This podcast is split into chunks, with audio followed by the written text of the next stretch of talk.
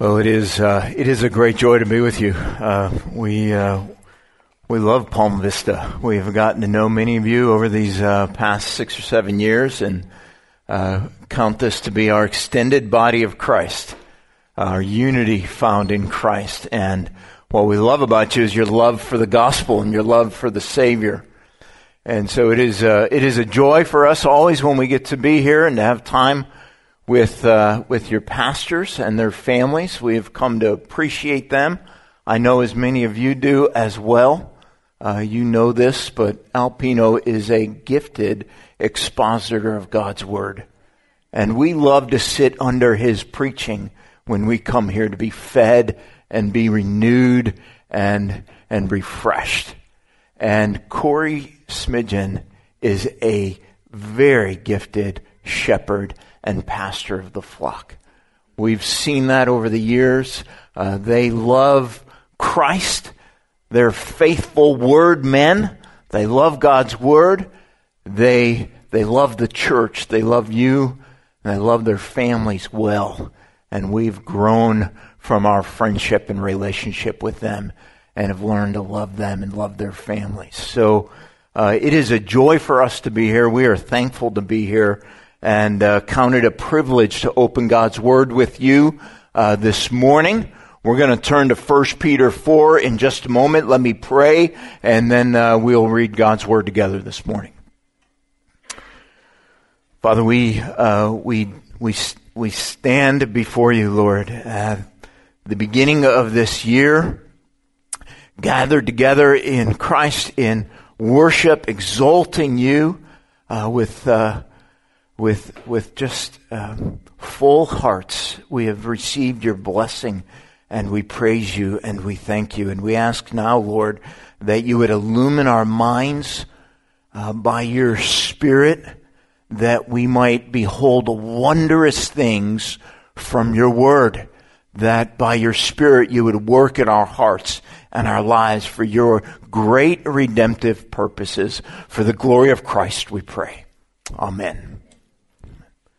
Open your Bibles or your Bible apps, if you will, to 1 Peter chapter 4. We're going to read uh, verses 1 to 11. That'll be our passage for the morning. This is uh, Peter's book to the church. He calls them elect exiles. They have been scattered uh, throughout the land uh, for the purpose of advancing the gospel ultimately. This is what Peter says, chapter 4, verse 1. Since therefore Christ suffered in the flesh, arm yourselves with the same way of thinking, for whoever has suffered in the flesh has ceased from sin, so as to live for the rest of the time in the flesh, no longer for human passions, but for the will of God. For the time is past, the time that is past suffices for doing what the Gentiles want to do, living in sensuality, passions, drunkenness, orgies, drinking parties, and lawless idolatry. With respect to this, they are surprised when you do not join them in the same flood of debauchery and they malign you. But they will give account to him who is ready to judge the living and the dead. For this is why the gospel is preached even to those who are dead that though judged in the flesh the way people are, they might live in the same spirit the way God does. The end of all things is at hand. Therefore be self-controlled and sober-minded for the sake of your prayers. Above all, keep loving one another earnestly. Since love covers a multitude of sins, show hospitality to one another without grumbling. As each has received a gift, Use it to serve one another as good stewards of God's varied grace. Whoever speaks as one who speaks oracles of God, whoever serves as one who serves by the strength that God supplies, in order that in everything God may be glorified through Jesus Christ. To him belong glory and dominion forever and ever. Amen. Amen. This is God's word. Well, it is, uh, it is the first Sunday in 2016. It's a new year. And uh, we, we like New Year's, don't we?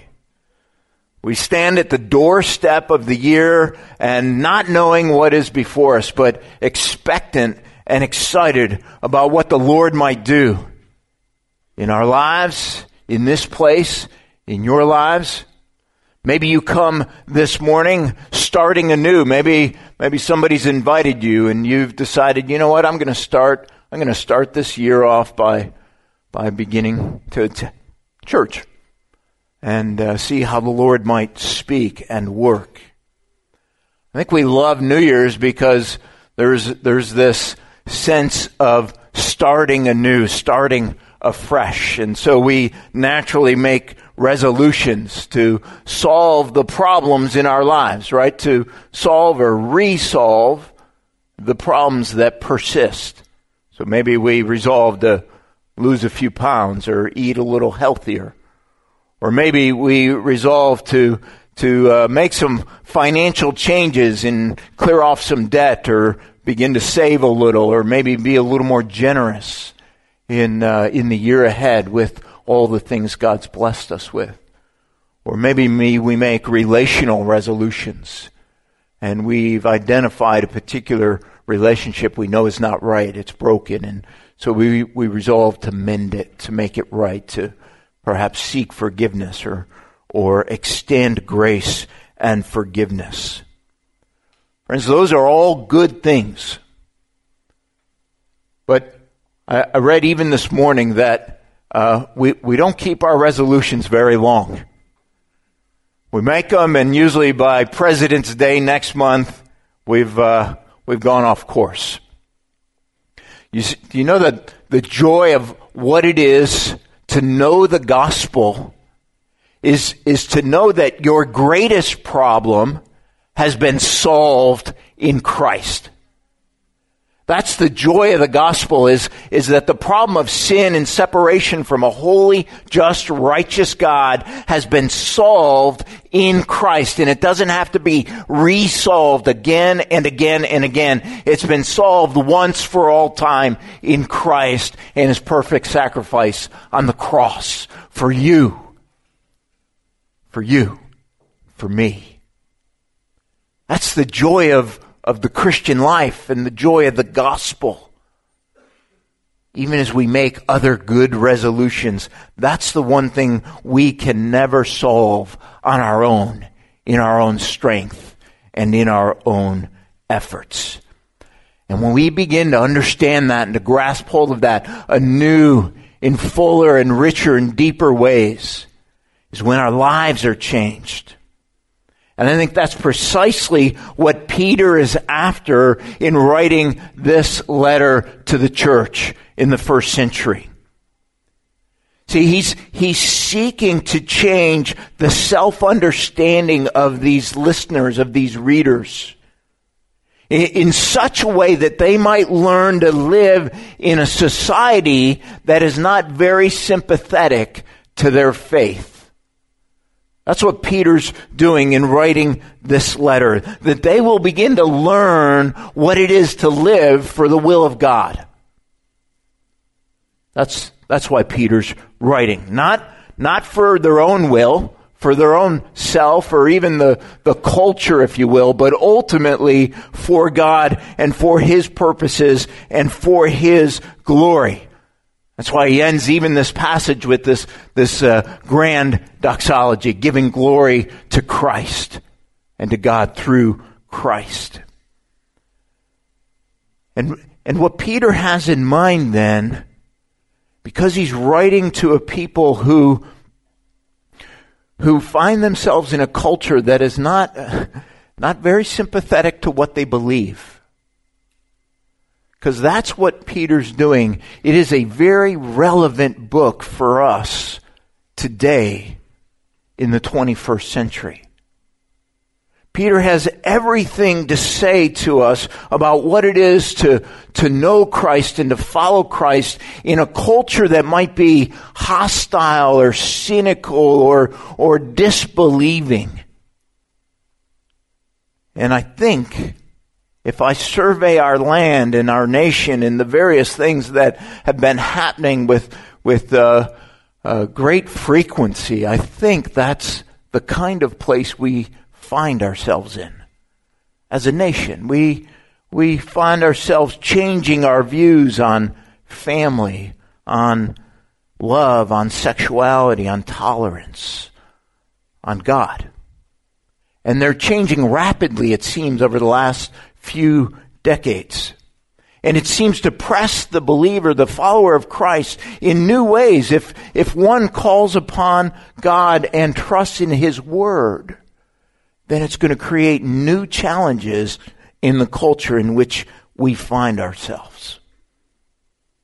So I, I want to I want to hear from God. I want to hear from Peter to better understand what it is to think about these current issues, but even more than the current issues, which are always changing, the underlying issues of reality that that give voice to the current issues the ultimate issues. And what I mean by that is who is God? Who are we? What is, what has God done? What are we to believe?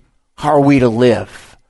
Those are all ultimate issues, and that is precisely where Peter is moving us and taking us in this letter, that we better understand those things so that when the current issues arise, and there will be many, we know how to sort those out because we have, we have the foundational issues in place. That's what, that's what Peter's speaking to. And, and what, what he finds is, is this, this group, this band of Christ followers. They're being harangued. They're being harassed, maligned because of their Christian convictions. Because they follow Christ. They are incurring verbal abuse, social ostracization, and even for some economic ruin because of what they believe. We've seen that even over the course of the past year. Uh, those who've stood up for their, for their faith in Christ have been maligned by our culture. Think of a photographer in New Mexico or a baker in Oregon or a florist in Washington state, all taking a stand, a principled stand, and being maligned as a result. Or I think even more globally of, of those who, who own Christ, who belong to Christ, and in a hostile environment, stand up for Christ. I've engaged a group of pastors in northern Vietnam who are bold Christians in a hostile environment. In Vietnam and along the northern border of China, these are remarkable men who, who have endured persecution and, and often torture for what they believe, and yet they stand firm on the Word of God, seeking to advance the gospel in that part of the world. I'm, I'm told that over 200 million Christians in 60 countries will face some kind of restrictive, um, discriminatory persecution by virtue of their faith. We've seen it even in the past year as 21 Egyptian Christians were beheaded because they would not renounce the name of Christ. That's a changing world. That's a world that can find itself hostile to those who call upon Christ. So Peter's asking, how then does the Christian survive, even thrive in a culture that has become distrusting or disparaging or even contemptuous of Christian belief and Christian faith and conviction? How, how does the Christian survive in that kind of world? That's, that's where Peter has us in this letter. That's the question he's seeking to answer this morning. What does it look like to live according to God's will in that kind of world? And the first thing he shows us in this passage is it means if we're going to follow Christ in a world that is not sympathetic to the things of Christianity, then we must learn to think differently. That's what Peter says. Since therefore Christ suffered in the flesh, arm yourselves with the same way of thinking. With the same way of thinking, for whoever has suffered in the flesh has ceased from sin. Arm yourselves with the same way of thinking. What way of thinking is that, Peter? Help me understand what it is you want me to think and how to think in that way. He says, since therefore Christ suffered in the flesh.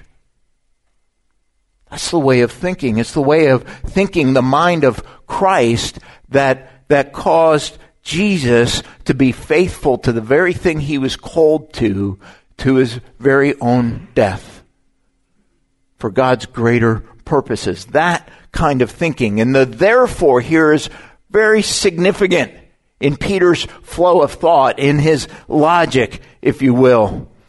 Whenever you see therefore, it is pointing to an ultimate reality of some kind. It is, it is pointing to something that is ultimate, that is telling us something either about God or about doctrine or about the world or about the nature of reality or sin or ourselves or, or the nature of Christ. And so, how we live uh, in a culture that is shifting and changing continually even in, in, in being on a decline, perhaps, how we live is linked to ultimate reality. That's what Peter is saying by that, therefore. And so, uh, he wants us to understand what's the logical link that enables us to live for Christ's glory in such a place. Friends, when, when somebody is sharing life with you, Maybe it's a friend, maybe it's a neighbor, maybe it's a coworker, a family member, and they watch how you live. And they ask you, why did you do that? Why, why do you think that? Why do you believe that? See, they're asking ultimate reality questions. They want to know who is God? What does it mean to know Him, to follow Him, to live for Him?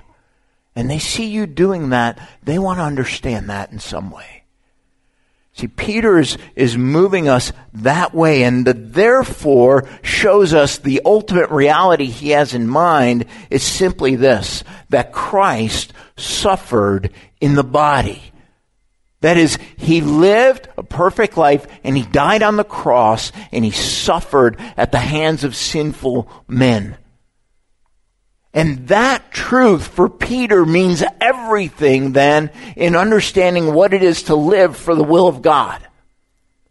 And, and to have our minds and our thinking shaped and changed by the cross and the realities of the cross. It's precisely what Peter is talking about in the previous chapter, in the last paragraph, in verse 18 of chapter 3. He says this. For Christ also suffered once for sins, the righteous for the unrighteous, that he might bring us to God, being put to death in the flesh, but made alive in the spirit. That is the therefore, the ultimate truth that Peter has in mind that, that shapes our thinking, that changes our thinking that Christ suffered once for sins, the righteous for the unrighteous. So the, the point here is that in understanding the cross, in, in thinking about it, in meditating on it, in, in realizing what Christ truly did, it, it rewires my brain. It changes how I think. And it's that changed thinking that will result in changed lives. And, and that's where Peter will take us. But we need to understand that reality of what it is to see that Christ suffered the righteous for the unrighteous. Jesus Christ, the sovereign creator God of the world, the sustainer of the world. Everything holds together in Christ. Every breath we take, Every step we take, every bird that flaps its wings, every creature that crawls on the ground, Every living thing is sustained in Christ. That one, the very Son of God who died on a cross, the Lamb of God without blemish, dying as a substitute, taking the punishment we deserve. That Jesus, the righteous one, dying for the unrighteous, you and me. That truth is, is the stupendous reality of the gospel. And, and it has everything to say then to my day to day life and my day to day decisions. It's, it's not a truth that I can just kind of check the box on. Okay, got that. I got that Jesus thing. I'm good there. Now I'm going to go, I'm going to go live my life. It, it, it's not, it's not something we just put on the shelf. It, it's not uh, just, just um, an affirmation I give voice to.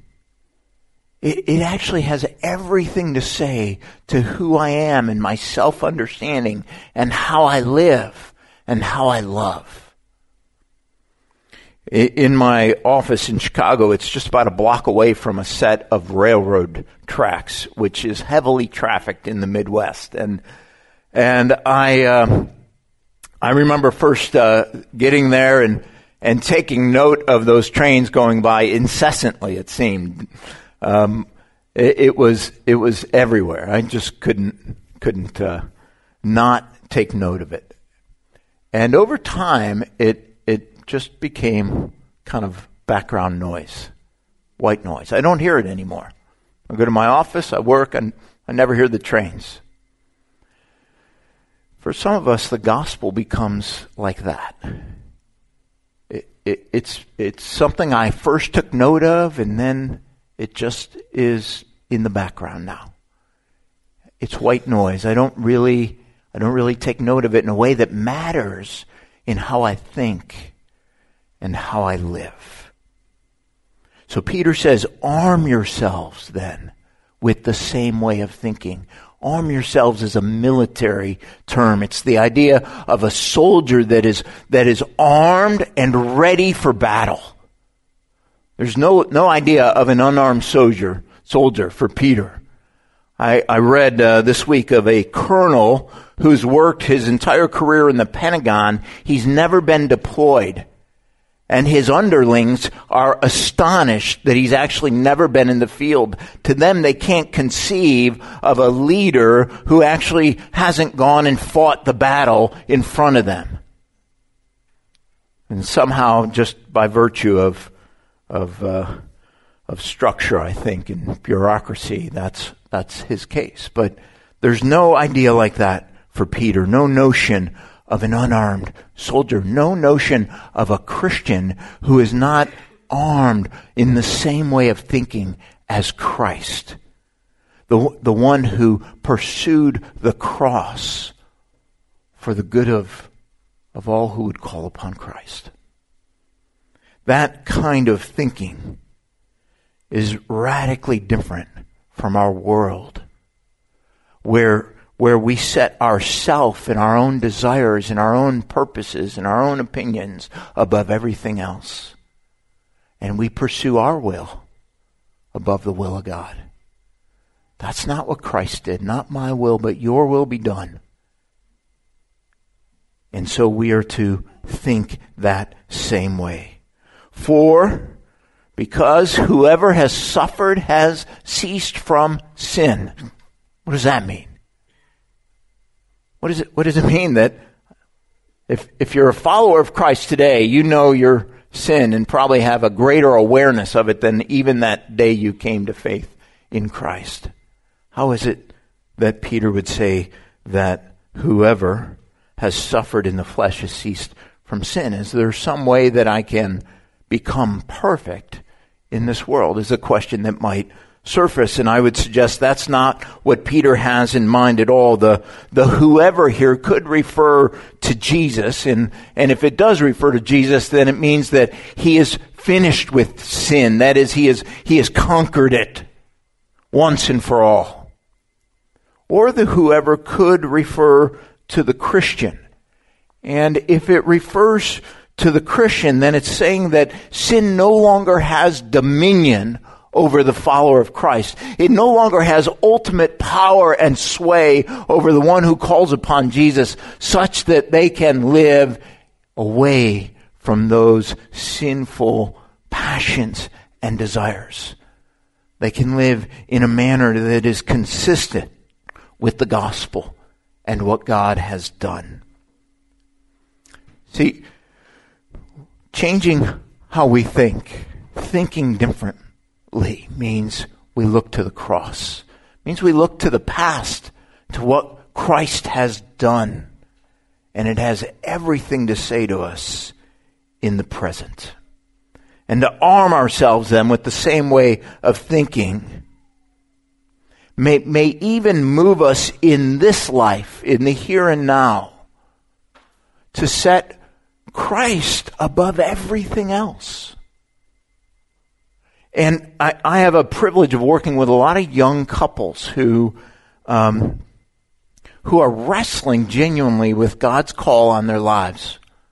What, what do you have for us, Lord? What would you have us do? And I remember this uh, particular couple I was having a conversation with uh, just in the last few months, and um, they had recently gotten married, and they were going to a part of China that was dominated by Muslims, and it was going to be a hard environment for them.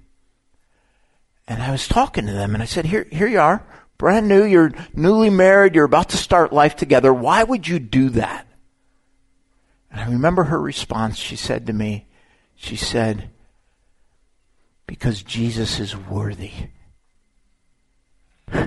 Because Jesus is worthy. We're going to give up all the comforts of this life that we have and that we could multiply in the years ahead.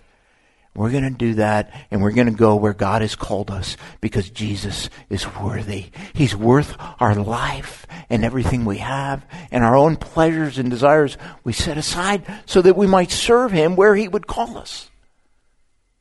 Maybe that's, maybe that's what God has for you in the year ahead in 2016. Maybe He's going to call you, maybe it's just to your neighborhood to be bold in speaking out for Christ. Or maybe it's to another land that you might serve him there. I don't know what he has for you, but, but I know that he, he wants your thinking to be shaped by the cross so that you might think differently. And if you're thinking differently, then you will begin to live differently. That's Peter's point in verses 2 through 6 so as to live the rest of the time, the rest of your days, the rest of your life, so as to live the rest of the time in the flesh, no longer for human passions, but for the will of God. No longer for human passions, for my own desires. The word there means um, over desires, inordinate desires, excessive and, and, and the idea is that apart from knowing Jesus, those things will own me and dominate me and control me. And, and I will live for what I want above anything and everything else. That's the very opposite of what Christ did. And, and those desires, Peter is saying, no longer own you. They no longer dominate you that you can now live for the will of God and not according to those, those inordinate desires. And, and that the rest of your days now are intended for that purpose, for living that way, for the very will of God. See, the contrast Peter is making is life before Christ and life after Christ. That is life in Christ, life knowing Jesus and walking with Him and following Him. There's a significant contrast between those two lives.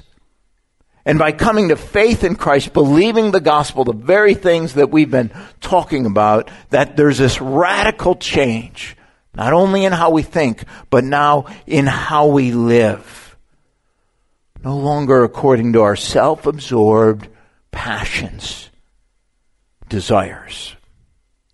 See, conversion, putting my faith in Christ, repenting of my sin, asking for forgiveness, and trusting in the perfect work of Christ for that forgiveness. That's, that's a changed life. That's real conversion in, in putting my faith in Jesus. That always involves a radical change of mind and heart and life.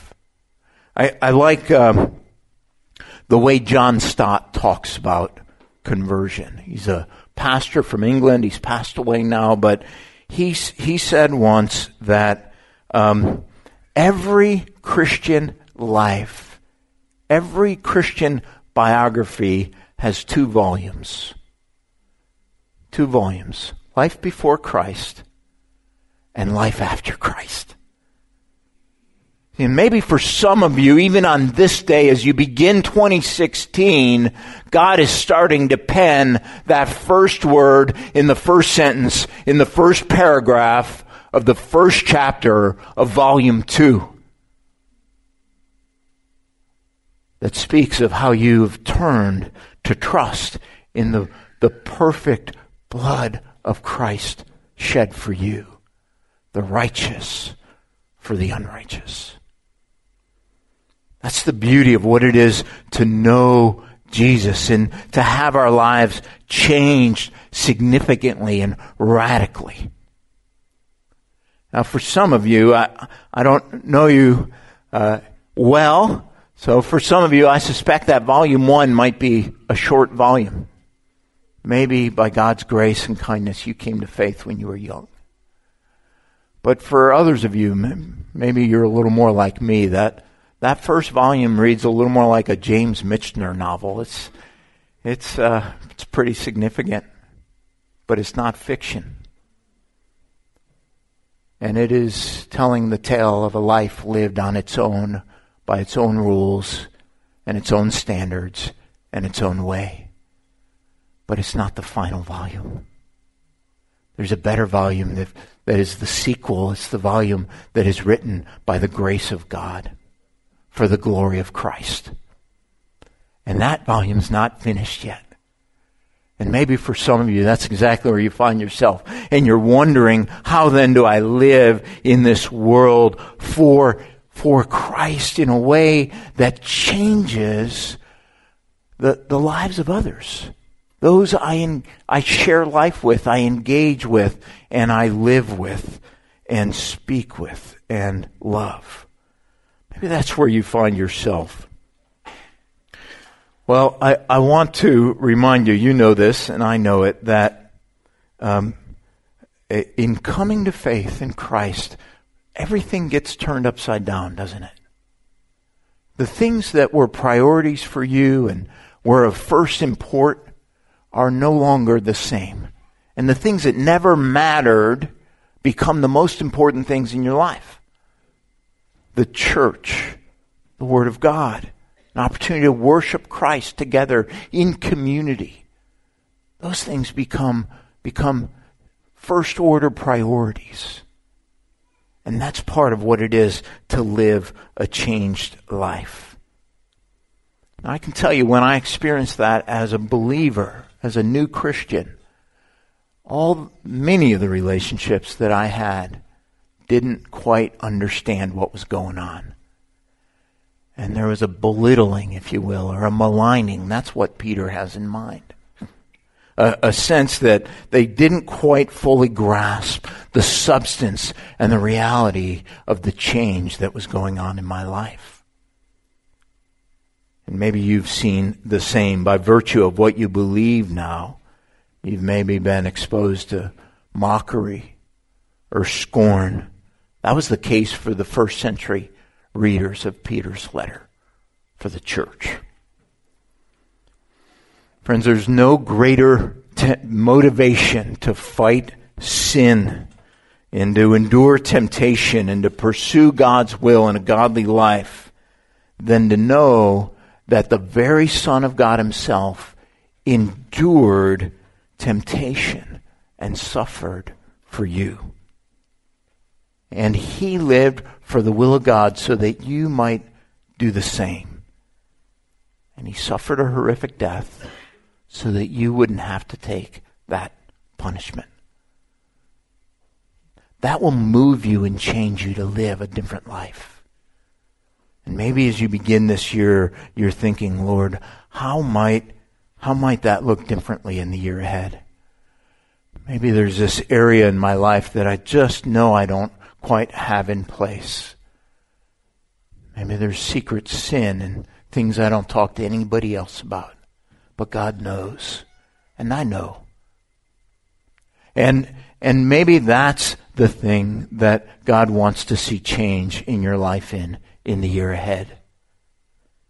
And so he's showing you, even in his word this day, what it is to think differently, what it is to live differently. Now, Peter has this interesting saying in verse 6. He says that, that the gospel was actually preached to those who are dead. Maybe, maybe you've read that before and it uh, raises some questions for you. Let me, let me try and simplify it very easily. What Peter has in mind here is I think that the gospel is preached to those who are now dead. But they heard the gospel when they were alive and they believed and they lived in the spirit. That's the contrast that's coming out. And they are evidence of those who have been changed and have lived radically different lives. That's who he has in mind. Lives no longer marked by inordinate desires, but now marked by the Spirit, living for the very will of God.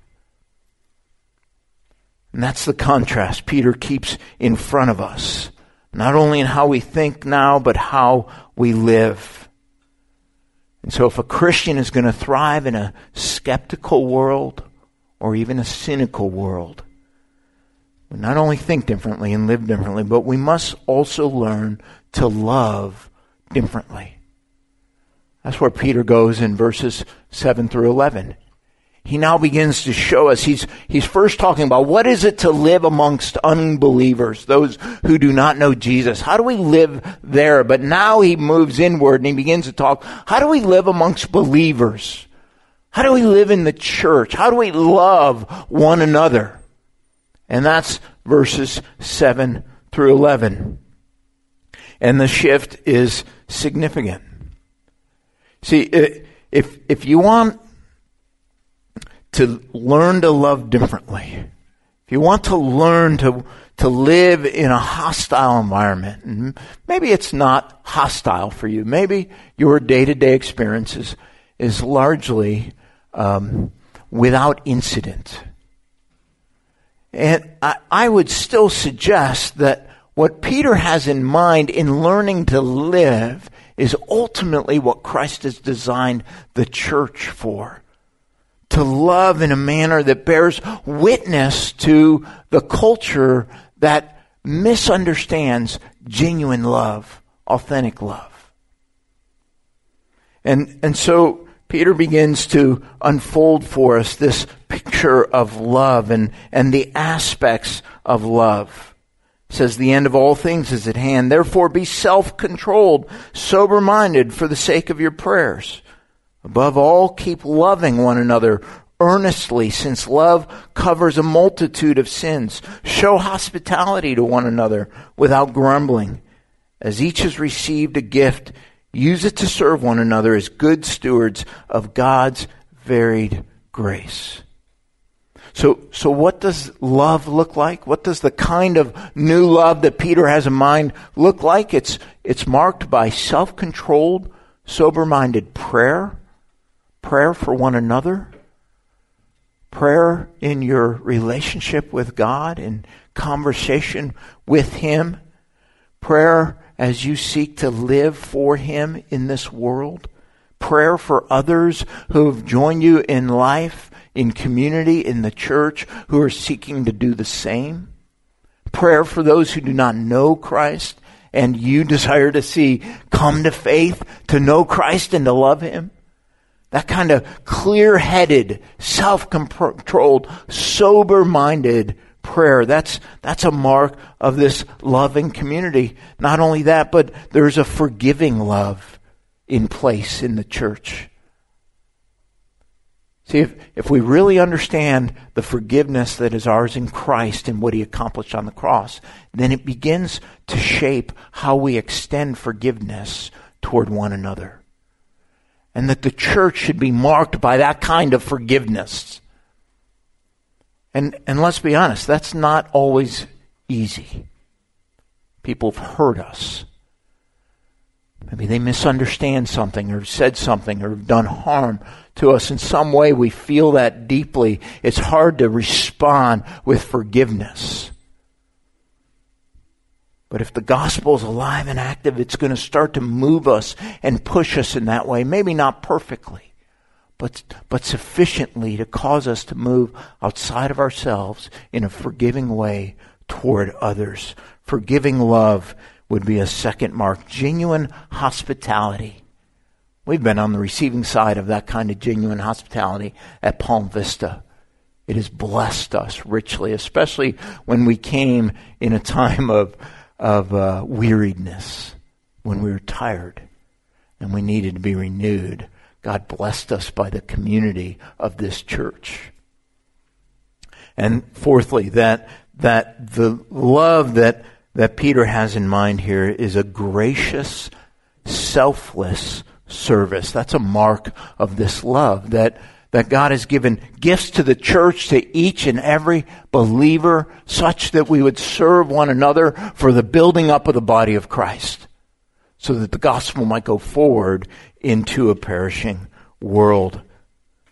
That's the kind of love Peter has in mind. It's, it's different from the world, the Gentiles that Peter was talking about earlier in verse 3, who, who are consumed with sensuality and drunkenness and lusts and lawless idolatry and debauched living and self indulgent consumption. That's what the world looks like apart from Christ. So to be the church is to love like Christ loved to submit our desires, our preferences, even, to the greater good of the church and the desires of others. That I might give preference to my brother or my sister in Christ out of love for Christ and the grace I've received, that I might be that kind of Christian. That's what it means to be a steward of God's varied grace. His grace that is, that is multiplied, is, is, is extended, right, through the body of Christ as, as the gifts God has given are used for the building up of the body. That's, that's what Peter has in mind. Love that's self-controlled, forgiving, is marked by genuine hospitality and gracious, selfless service. And Peter says all of this is done with the end in mind. See, if thinking differently means looking to the past, that is what Christ has done on the cross. And living differently is in the present, right? Loving differently is moved by the future in a very real sense that the end is at hand, Peter says. That is, there will be a day when Christ returns, and his return is imminent. And, and that reality should shape how I relate to one another in the body of Christ.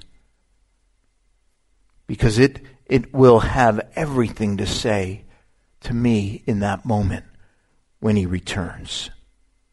See, if you believe Jesus could return at any moment, then you live with authenticity. We kind of know this in the life of our family.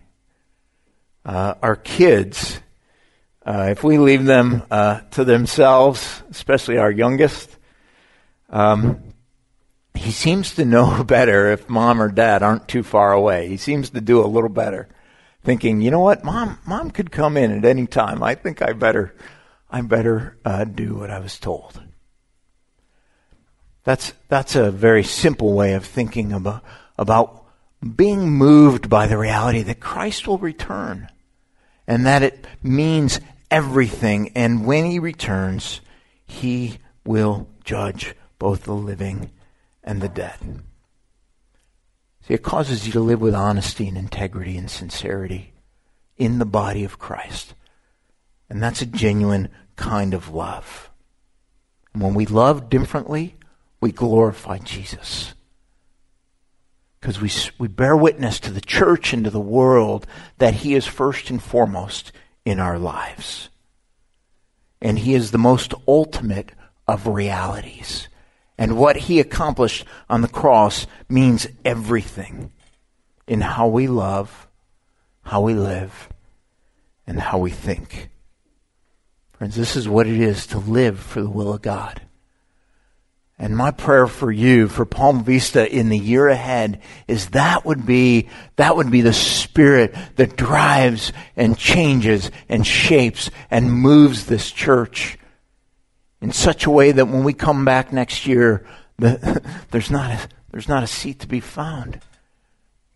Because you've loved so many so well that they don't want to be anywhere else but here, hearing of the great glory of Christ and the good news of the gospel.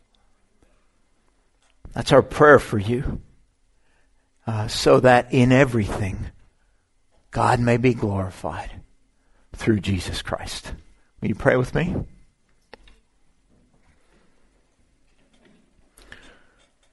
Father, we uh, thank you. We thank you for the life that you grant us and for uh, the reality of the gospel, the most ultimate of realities, that, that Christ has come and he is, he is the perfect mediator who's provided everything we need.